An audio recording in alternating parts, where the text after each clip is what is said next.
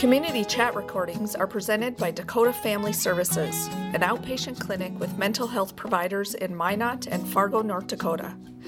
Thank you for listening. Our presenters today are Christy Wilkie and Lucas Mitzel. Christy and Lucas are both therapists at Dakota Family Services and provide individual therapy for children, adolescents, and young adults. So with that, I think I will turn it over to Christy and Lucas to get started. Awesome. Thank you for coming, everyone.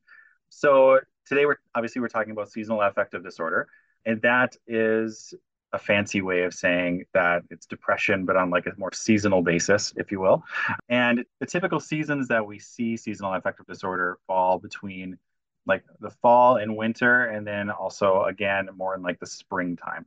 People typically think of seasonal affective disorder or seasonal depression in the fall because it's getting cold out, especially up here, and the sun disappears forever and it just makes everybody down and just nobody is really feeling super great. But what people don't realize is that during the spring, we also have a spike in depression and anxiety. And it's interesting because actually in the spring, that's probably one of our busiest times of year in the clinic. And suicide rates are going up, suicidal ideation is increased. Just people are not doing well during that time. And a lot of time during the summer, then it starts to get better. And then the fall hits again, and a lot of people aren't. So kind of just goes in this little cycle when it comes to seasonal depression. And the the interesting a lot of people are really fascinated by that statistic about suicide rates going up. And there's a couple of theories. And one of them being that people who were depressed during the winter time are getting a lot of validation for that because everybody's kind of feeling gross and nobody's really doing super well all the time. And so then when springtime comes, a lot of people are starting to feel a little bit better and they're not getting that validation anymore. And so then they just get, they start to lower in their mood more than they were before, which then increases the rates of suicide or just suicidal ideation in general. Another thing that can happen is in the spring, you can get a boost of energy. So then when you were down over the winter time in energy, you get enough energy to actually follow through with a plan that you had all along. So these are just two of the sort of theories or ideas behind why the suicide rates go up in the spring. But I think it's really important to just mention that as we talk about this, because a lot of people really focus on the fall being the main area of concern. It's also important to note in the suicidal ideation is that we're really great at, at saying, yeah, everybody feels crappy. And then when you're feeling crappy and then the spring comes and you don't get that burst of energy and you don't get that feeling, you're seeing everybody out doing all sorts of stuff and you're still like, oh no, I still feel like crap. and it starts to feel like this is a more permanent condition and that you're never going to feel better because that little bit of sun that everybody's been telling you is going to make you feel better. Just it doesn't. And I think this time of year, it always starts around November when everybody's coming into the office and which is kind of the impetus for us talking about this is that it happens every year where people come in and they're like, why am I not feeling well? Like all of a sudden I'm not feeling great. And we have to be like, we just turn our clocks back. We just gained a whole bunch of darkness in our day. And so let's let's talk about if your depression is impacted in a more seasonal pattern. A lot of people wonder, I mean, scientifically, what seasonal affective disorder is in the winter. And in the winter, it's that decrease in serotonin and increase in melatonin with disrupted sleep patterns that tells your brain that it incites more more depression and with the time change people i mean half the time now i don't know if i'm going to work or coming from work. I just get transported in the dark everywhere i go. And it's really easy for your brain to not know even when you're supposed to sleep or if you're supposed to be sleeping all of the time. So when we talk about seasonal affective disorder we talk about symptomology and it not being a whole lot different than depression. And in fact the symptoms are similar. You're just doing it in in a seasonal pattern. So if the fall rolls around and you start to feel like you are sleeping too much, that you're craving carbohydrates or you're you're gaining weight because of the the food choices you're making, you're lethargic, you're withdrawing from your friends and your family. The idea of going to do something fun is like, oh my gosh, too much work. Those are all kind of indicators that, you know, maybe maybe there's something there's something going on there. And i think a lot of times we do explain it away especially in north dakota. We're not great at talking about our emotions and validating the way that we're feeling because we're tough and we pull ourselves up by the bootstraps and we just get stuff done. But it could be that those are symptoms of depression in a seasonal pattern and it's it's don't explain them away. Like validate those things. And if, if you're having a thought that's like I wonder if this is normal to feel this way or not. That's enough for you to feel like maybe I need to go in and talk to somebody about that. But it's easy to be like, oh, we, we live here. We just know it's we're just going to be miserable for six months. No, believe it or not, not everybody in this state is miserable for six months out of the year. And so if you're noticing some of those symptoms, you should see a professional. Absolutely. It's it's funny you say that because I, I hear that all the time where I might be doing like a screening for depression or something like that. And I'm asking them a symptom like, do you ever think about dying? And they're like, well, yeah, but everybody thinks about that. It's like, oh man, nope, that's not true, actually. That's really abnormal. So we should maybe talk about that. So don't ignore, like Christy was saying, don't ignore that and make sure that you are just taking everything seriously if there's a change of mood or behaviors or anything like that. One thing, too, that often gets missed when we talk about seasonal depressions is that the fall and spring is like, especially for kids, the biggest stressing points of the years. Why? Because fall school starting and they might be starting a new school, they might be starting a new grade. Well, I hopefully they're starting a new grade, but like like high school or middle school or something like that, like a really big transition into different schools by mint. And springtime there's there's finals and graduation and either way you're moving either into a very structured routine of school or you're moving out of that structure and that can cause a lot of stress, just the anticipatory anxiety of that. And we know that anxiety is highly linked to depression. And so if that anxiety doesn't get dealt with appropriately, we can start to see some depressive symptoms.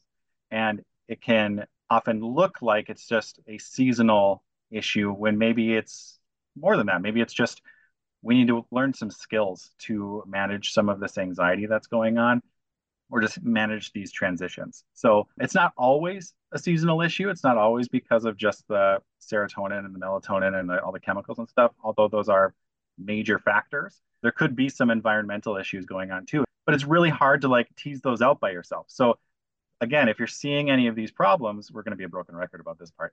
If you're seeing any of these things, it's really important to have somebody who's objective, who knows what they're doing to ask you some good questions and to try and help you figure out where this is coming from, what's going on, and then to have a plan as to how to make it better because it can get better. You don't have to live like that. Yeah.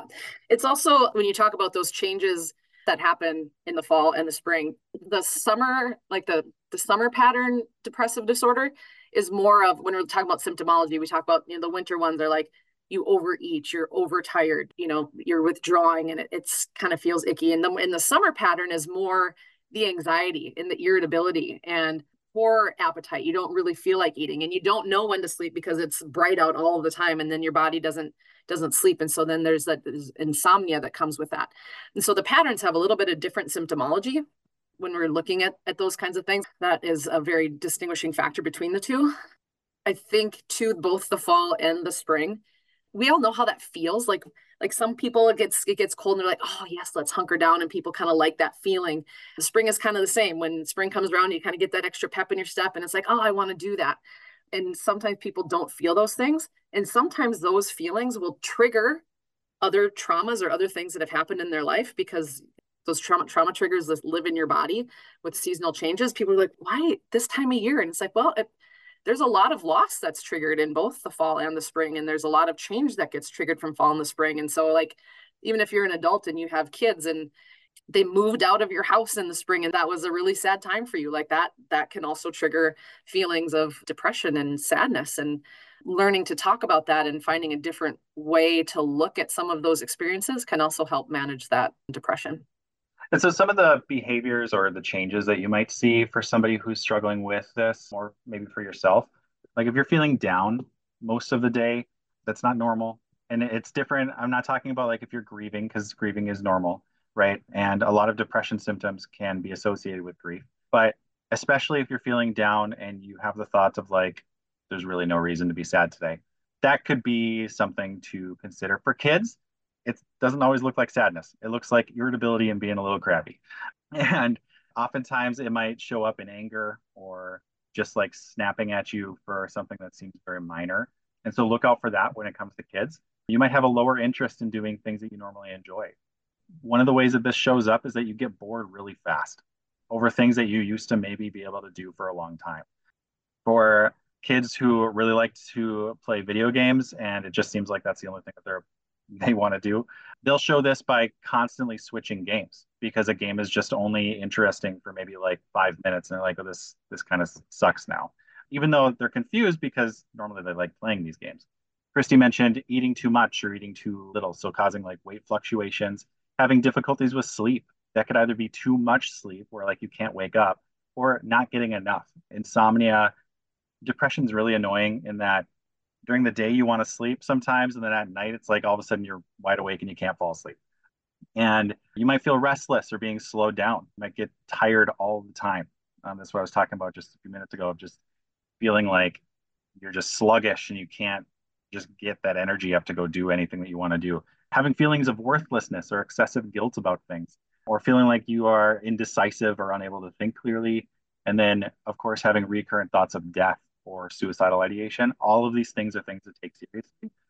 It might be nothing if you are feeling tired all the time. It might be that you're stressed out or that you just aren't going to bed on time. It could be. But let's just do some check ins and see what's going on there, especially if you're somebody who's struggled with depression in the past. Definitely take those things seriously. It's much easier to treat depression when it's little than when it's full blown and it's been here for like months. The other part of that is the time period that you that you go through. Like there's there's a difference between having a bad day every now and then. Everybody has those. Those are totally normal to have. I wouldn't freak out about a bad day. But when those last more than two weeks, that's when it can be classified as a depressive episode in whatever capacity that is. And because people always ask, you know, well, how long should it how long should it stick around? And it's like, well, I mean, if, if you're experiencing it for more than two weeks, that's too many weeks to, to not be feeling to not be feeling well.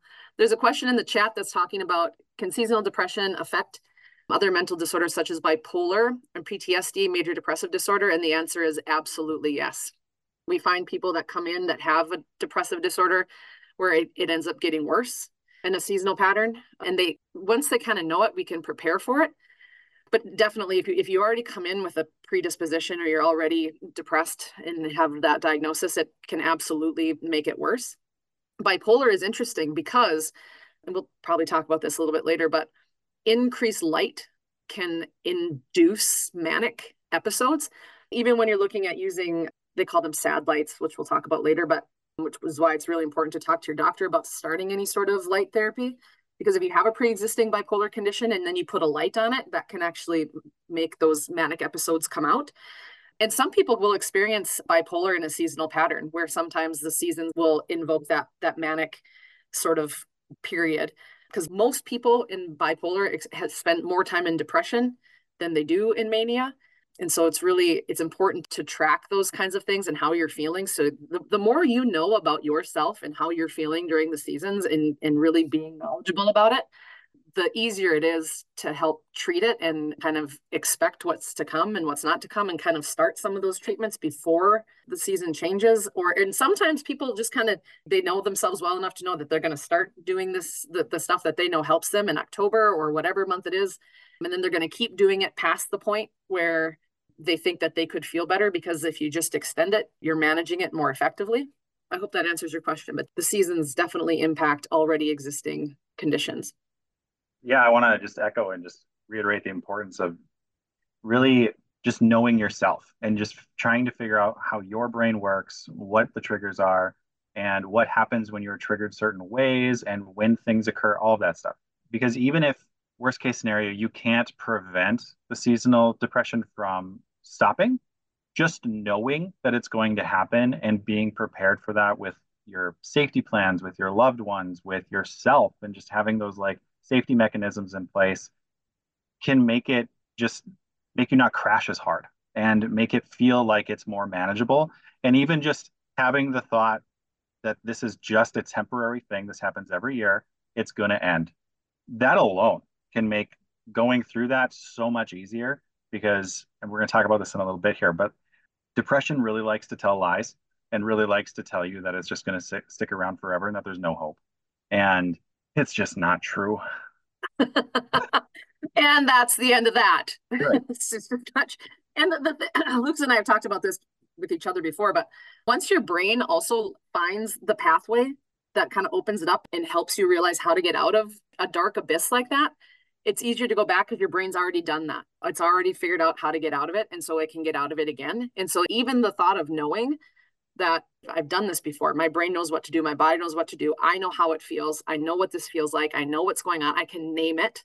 There's a lot of power in naming emotions where if you can learn to identify what it is you're feeling and say it out loud to yourself or to somebody else, or just write it down or even yell it in your head, that gives you control over that emotion instead of that emotion controlling you which has been super helpful for a lot of people to just be like, this is anxiety. I know what that is. Or this is depression. I, I know what that is. I, and I know what I need to do about it. So naming it and just being like, okay, this is mine. I have control over this. It's just a mind shift that can be really helpful. One of my favorite analogies to use with depression is calling it a parasite, because a parasite is something that feeds off of you in order to survive or to live. And depression feeds off of your happiness and your joy in order to survive. So by calling it that or by looking at it that way, it takes the depression and it removes it from you. And it's a separate entity that now we are fighting. And it's not like who you are, it's something that's affecting you. So when I do this with people and help them see it this way, we then talk about okay, what is depression telling you to do? What is it telling you not to do? Okay. And now we're going to fight against that. So, how are we going to fight the depression and what it's telling you to do?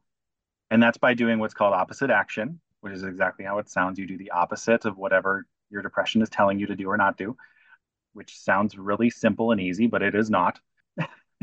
but if we can start doing these things even in just like small bursts or small examples, you're going to start to feel better slowly because you are starving that parasite and it's getting less and less power over you than it would if, for example, a lot of people's depression might say, stay home or stay inside and don't like talk to people. Well, okay, so if we go outside and go talk to somebody or go spend time with people, you're gonna maybe start feeling better. It may not be right away. Right away, it might be miserable, but we, but the more you do that, the less power it's gonna have over you, and the more quiet it's going to be. So that is one of my favorite ways to look at it and to talk to people about it.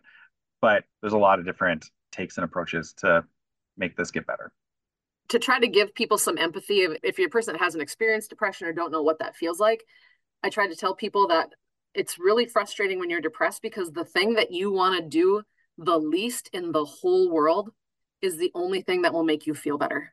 It is so frustrating. If you think of the thing that you want to do the least in the whole world and then to try to get yourself motivated to do it because that's the thing that's going to make you feel better it's really really hard. And people that have been through depression they know it's like you could sit in bed and be like i do not want to get up and shower. I want to sit in this bed forever. Like i i don't want to do anything. I just want to be here and lie like a potato and do nothing. Watch trash tv and you know that if you get in the shower it's going to make you feel better. It's going to. But to force yourself to do that take one foot in front of the other to get into that shower to know that that's going to make you feel better that's what you got to do. It's like it's acting opposite and doing the thing that you really don't want to do but you know that doing that thing is going to change your whole day. But it is very difficult to manage for a lot of people. With depression we oftentimes have a lot of intrusive thoughts and they're typically very negative and they're about yourself or about how other people view you maybe. And those thoughts can have a lot of power. The thing to remember though is that thoughts by themselves do not have power. We all day long have weird thoughts that we do not give power. And speak for yourself. Yeah, whatever. um, and it are weird, intrusive thoughts that you might get where it just pops in your head to do something or to say something and you don't do it because you didn't give that thought power. And so, even just by saying out, out loud or in your head, like, I'm having the thought that I am worthless, that sentence is a lot different than I am worthless or I'm thinking that I'm worthless, or I think that I'm worthless.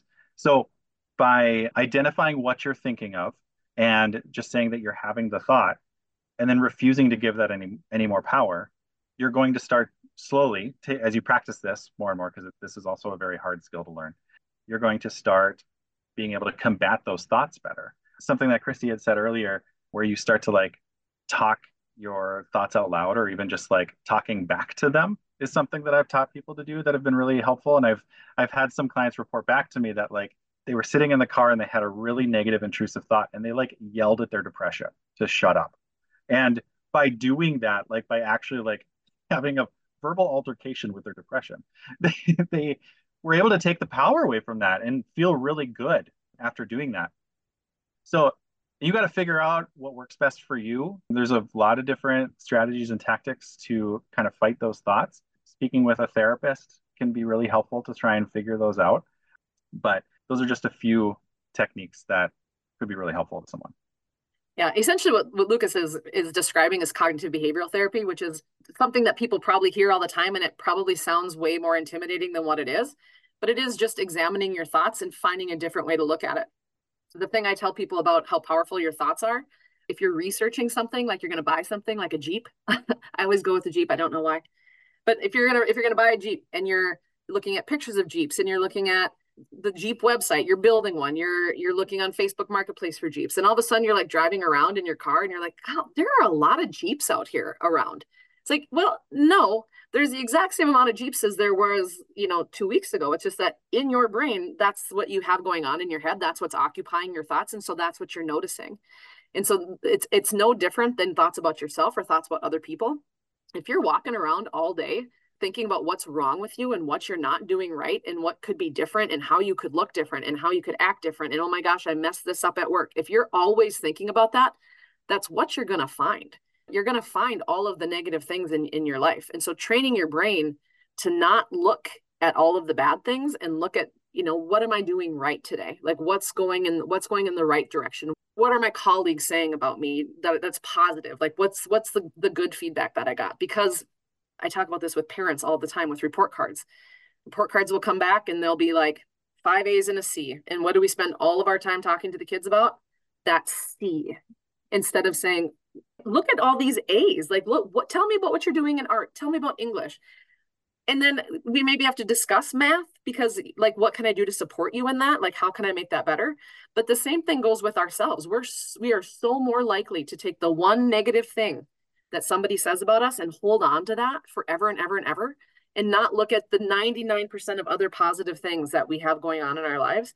And training your brain to look at that positive side of things is hard, but it also impacts your well being and your depression. Because if I'm going around looking all the time for things that I'm like great at, I'm going to be way more happy than I am if I'm just going around looking for everything that I suck at. And it's math, in case anybody was wondering. I'm terrible at math. That's the thing I suck at. But if I were to judge my success as a human being on how I can do math, I'd be pretty miserable. So I could go around thinking about how crappy I am at math all the time, or I could go around thinking, you know what, I'm a decent golfer. You know, that's that's maybe where my skill set is, and so I can focus on that. But that is all, you know, training your brain to to think differently. There's a question on on the side that says, would seasonal depression be treatable when on a current treatment therapy plan? For example, someone getting treatment via ketamine or other antidepressants be more or less susceptible for the seasonal depression. Would outstanding treatment be affected by the seasonal depression symptoms? Understood it's with clinicians, therapists, and treatment professionals that medication adjustments are made. Anytime there's a treatment plan, it would be treatable. I mean, d- depression is a very treatable diagnosis, and the seasonal depression part of it isn't any different. I have people that I have seen for years, honestly. We are very aware of the cycles in their moods and, the, their depression. And so I start preparing them for that months before it's going to come. And that's part of the treatment plan that I that we put together with the client. Be like, hey, December's coming up and we know that this is a hard time for you. And I'll start talking about that with them in October so that they are well prepared and we can start doing all of those things that, that we need to do to combat that depression as best we can, as quickly and as effectively as humanly possible. You get to know the triggers of your of your clients and, and they get to know them too. The just kind of the triggering times and be like this anniversary is coming up. What are we going to do to prepare for that? And that's all in a treatment plan and our clients are all very aware that that's kind of part of what they do. The more prepared you can be the less maybe severe it, it is when it kind of clicks in. So yeah we do a lot of work with preparing people for that. To follow up on a, I think if i'm understanding the next question in there so is it is it treatable? Yes absolutely. Will it impact treatment? Maybe. I mean, it, it, any sort of time you get new symptoms that maybe weren't there before, or an increase in symptoms, yeah, it's going to impact maybe what you guys are are doing or how you're doing something. If I have a client who's coming in that maybe we've been working on depression and seasonal depression makes things worse, or if they were anxious and then they have some seasonal depression, we might go backwards a little bit just to reinforce some skills. Or go back and talk through some of these things that maybe we have talked about before or whatever. But it's not going to be detrimental to your treatment by any means. Like Christy said, this is very much treatable and workable. It's just a matter of visiting with your team and figuring out, hey, this is what's going on right now. This is how I'm feeling. What can we do? Um, because that answer is going to be very subjective and very individualized to you as the person going through that. Definitely. And there's, I mean, the other things that we always talk about a lot of people can manage seasonal affective disorder like everything that's mental health it all happens on a spectrum. Not everybody has to go to talk therapy. Not everybody has to be on medication. We always start with you know the big three diet exercise and sleep. And we don't just say it because it's cliche. We say it because it really really does matter. What you eat matters. What you what you do with your body matters. And, and when you're sleeping absolutely matters.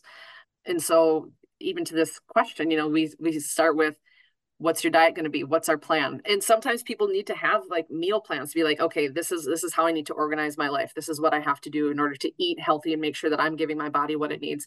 By moderating those three things you can make a lot of changes in your mood because they all matter.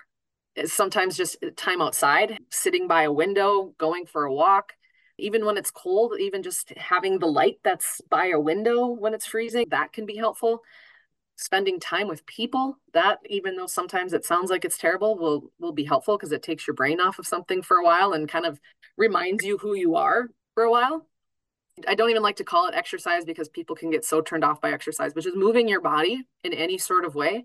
You don't have to go out and run three miles in order to feel better. You can do yoga. You can just park farther away in the parking lot and just kind of get that extra movement in your body and in the in the form of a walk or stretch. Just stretch. Do something that moves your body in a different way that just kind of brings yourself back into to who you are and, and where you are in the moment all of those relaxation techniques. I know Lucas and I both preach a lot of progressive muscle relaxation, meditations, sleep meditations, any gratitude meditations. I use the Peloton meditations. There's the Calm app. There's is it the Talk app? Is that am I That's making that right? You might be making it up. There's all sorts of apps you can use to, that will that will help you with meditations, and and those can be really helpful if you're not in the space where you think that you need something that's as intensive as going into to doing therapy. All of those things are very helpful and moderating your, your mood. Yeah. Balance has a one year free trial. Our participants are amazing. Thank you. That. Another thing, like a broader idea, is the skill is called build, building mastery. So you take something that is difficult, but not too difficult, something you know you can be successful in, but something that you can get better at. So anything artistic is a really good example of this. So if, if painting is your thing, it's not my thing. But if painting is your thing, for example, you choosing to do something that feels like it is difficult but is manageable because if you can get that feeling of success if you can get that feeling like you did something there is a lot of chemical dumps that happen in your brain after that the feel good chemicals serotonin endorphins dopamine all of that stuff gets dumped into your brain when this when you do something like that. And that is an excellent way to help yourself feel better. Like i said though the important thing is that we're not doing something that's too easy because then you're not going to feel successful and we don't do something that's too hard because then you're going to get you're going to feel like a failure and that's definitely not helpful so so choose wisely. Choose wisely yes. And it doesn't have to be anything that's super creative or super crazy i mean like you can get creative with this. Like i've got people who use video games as a way to do this. I have people who use arts like i said physical activities such as exercising or running or things like that. You can do a lot with this building something. Puzzles, Puzzles, Legos. Legos are great. It's just anything that you can get better at is a really good option for that. So, oh, being nice to yourself too. Like you're you're gonna have days when you're depressed that are going to suck. It's just gonna like it's just gonna show up. Depression's gonna show up and just be like, hey, I'm here today. We're hanging out, and you're not gonna feel like doing a whole lot. And I know we preach a lot about like opposite action, like like try not to listen to your depression, push through those moments and like get outside and stuff like that. But like you're not feeling well. Like have give yourself some grace too. Like you don't have to go out with friends every single time you're invited. You can take some time and just hang out at home too. Like that's 100% okay to do that. And one of my I've a lot of people actually, who maybe they leave early from going to work and they just feel so guilty about that. It's like, if you were physically ill, you would not feel any shame about that. You would just go home and take care of yourself and rest. And this is no different, except worse, because it's in your brain and it, it hurts way worse, honestly, than a cold. And so just have that balance. Don't overexert yourself. Don't push yourself too hard to go and do like all of these things that we were talking about, like opposite action wise. And at the same time, just make sure we're taking care of ourselves and be kind because you're doing the best you can today with what you got. And we're just always working on tomorrow being a little bit better. Yeah, that's a, a very good point because there's there's a fine line to walk, and that I feel like is is so it's something that you have to go through with a therapist or somebody who's helping you because what works for one person or where one person is isn't where another person is. And so sometimes, yeah, the prescription is I know that you don't want to get a shower, but that's our goal for the week. Like, I just need you to get in the shower. And then on the other side, sometimes you get these people that are depressed that are just plowing through it and they're not respecting the, the emotion that that's actually going on inside of them. And like, you need to just rest you need to like just take some time and calm down and like not plow through it. And yes this was a really difficult therapy session. Go get yourself a coffee. Like just do something that takes care of you. And that is sometimes that's the trick too where you just get so hard on yourself and you go back to those thoughts that are in your head that if you're always talking about how bad you are and how how terrible things are and you have to keep going and you have to push through and if you don't you're weak that doesn't help anybody. You're human and you have depression and it blows. Like yeah, you're you're gonna have days where you just need to sit and watch Selling Sunset, and that's okay. that's just mm-hmm. fine. The two things that people always ask me about when we talk about seasonal affective depression are light boxes and vitamin D. And both of those things can be helpful and, and they also can't either. So it depends on who you are. And I would never start any of those without consulting with your doctor or your mental health professional because those are relatively prescriptive devices that you don't want to overuse or underuse. I mean, like I said, if you've if you've if you've got already a pre-existing condition, sometimes the lights and the vitamin D, sometimes they don't do great things. And vitamin D is, I mean, a lot of us are vitamin D deficient in this neck of the woods, without a doubt. And that can be, it can be super helpful. And the lights can be super helpful too.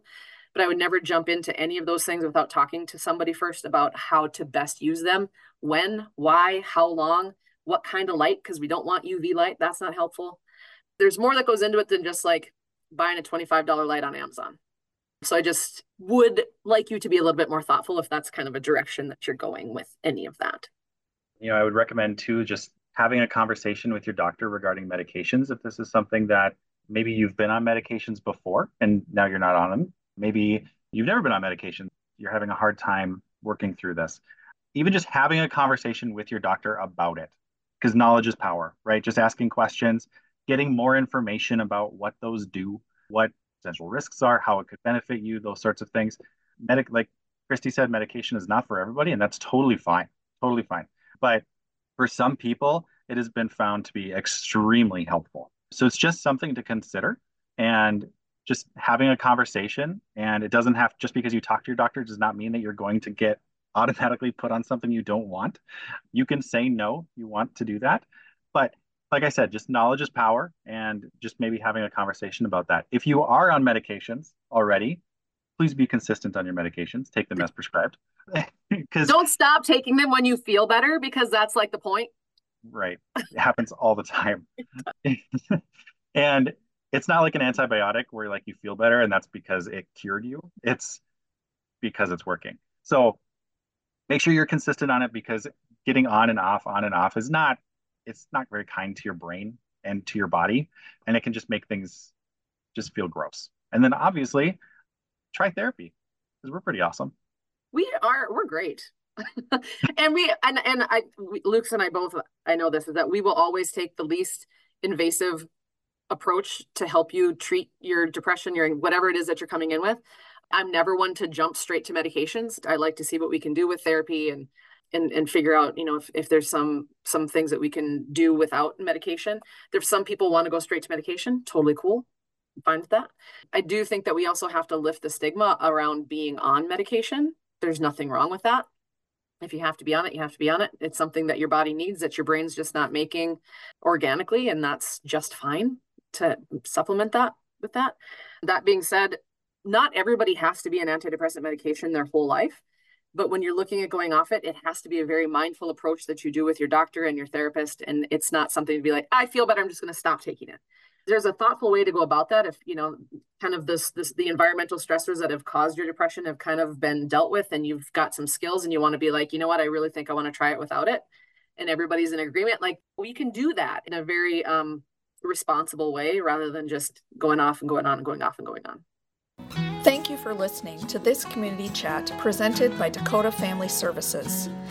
To make an appointment with one of our mental health providers or to learn other ways to mind your mind, go to dakotafamilyservices.org.